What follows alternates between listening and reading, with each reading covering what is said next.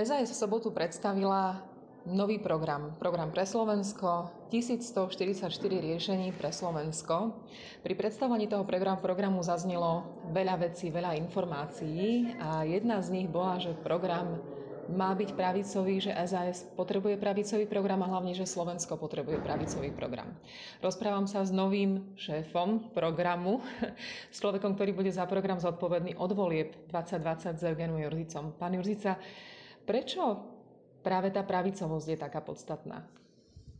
Slovensko potrebuje pravicový program. Často o nás hovoria, že my si predstavujeme pravicovosť tak, alebo že pravicovosť je taká, že by sme chceli chudobným brať a bohatým dávať. Vôbec to nie je pravda. Slovensko potrebuje pravicový program, pretože ten zabezpečuje hospodársky rast. A ja viem, že mnohým ľuďom sa zdá, že hospodársky rast už nie je potrebný, lenže on potrebný je preto, aby sme vedeli e, financovať potreby v zdravotníctve, v školstve, aby sme zabezpečili dôchodky e, dôchodcom, ale aj preto, ako ukazuje odborná literatúra, aby sme mali dobrú morálku v krajine.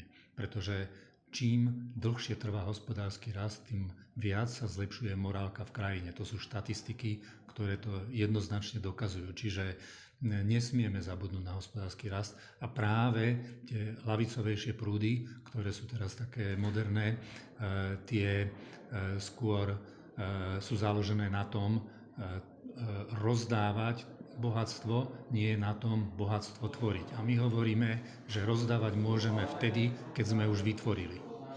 Problém je trochu v tom, že ľudia si na tie ľavicové riešenia celkom príjemne zvykli, majú pocit, že dostávajú a majú pocit, že potom my, tí pravicoví zlí, im budeme brať. A naozaj možno aj niekde niečo ubudne. Sme pripravení na to? Ja si myslím, že takto filozoficky my nechceme brať, my nechceme rozoberať tie dobré veci, ktoré sa urobili.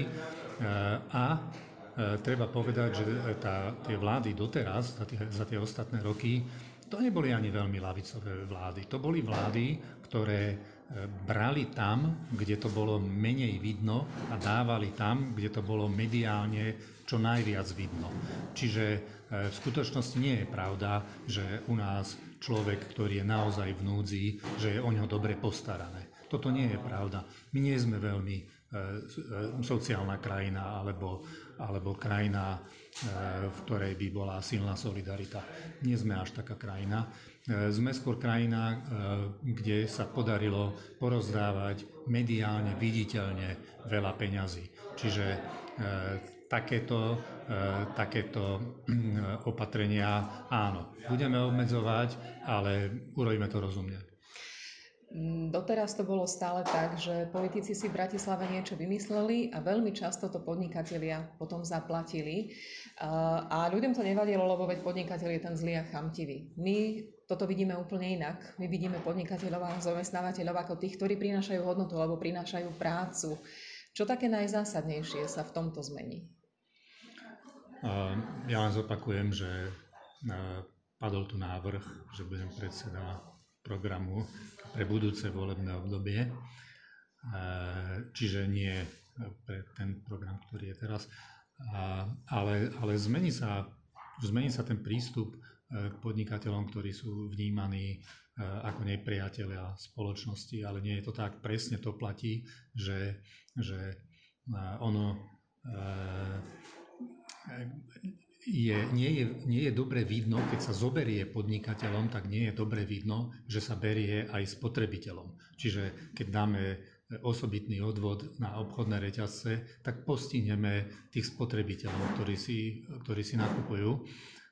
Takže tento, generálne tento prístup sa zmení a potom množstvo opatrení, e, ktoré, ktoré máme popísané v programe, e, ktoré zjednodušujú podnikateľské prostredie a znižujú počet výnimiek v podnikateľskom prostredí.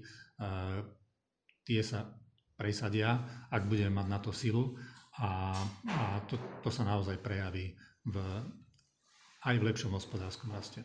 Ja to chcem uzavrieť tým, že uh, Saska je taká osamelá pravicová strana v tom, aká je striktná a aká je presná.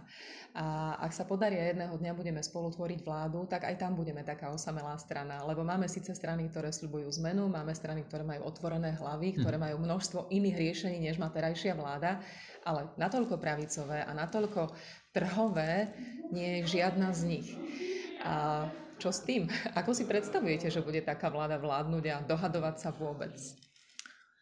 Slovensko malo v minulosti 10-percentné hospodárske rasty. Slovensko presadilo ako jedna z mála krajín, že všetky zmluvy, ktoré štát uzatvára, musia byť na internete. A ja si pamätám, ako vznikali návrhy na, na ekonomické reformy, ktoré viedli 10% rastom a ako vznikali návrhy aj na zverejnenie tých zmluv. A na začiatku to bola hrstka ľudí, ktorí e, boli presvedčení, e, že majú pripravené dobré riešenia a ktoré ich, ktorých vedeli argum, zargumentovať a dnes si to myslí väčšina. Trvalo to 10 rokov, možno 5 rokov, ale ja som zažil, že sa to dá. A verím, že ešte zažijem, že sa presadia veci, o ktorých si teraz nemyslí väčšina, že sú správne, ale že ten, tá doba príde a už v budúcom volebnom období. Ďakujem vám veľmi pekne. A ja ďakujem za pozornosť.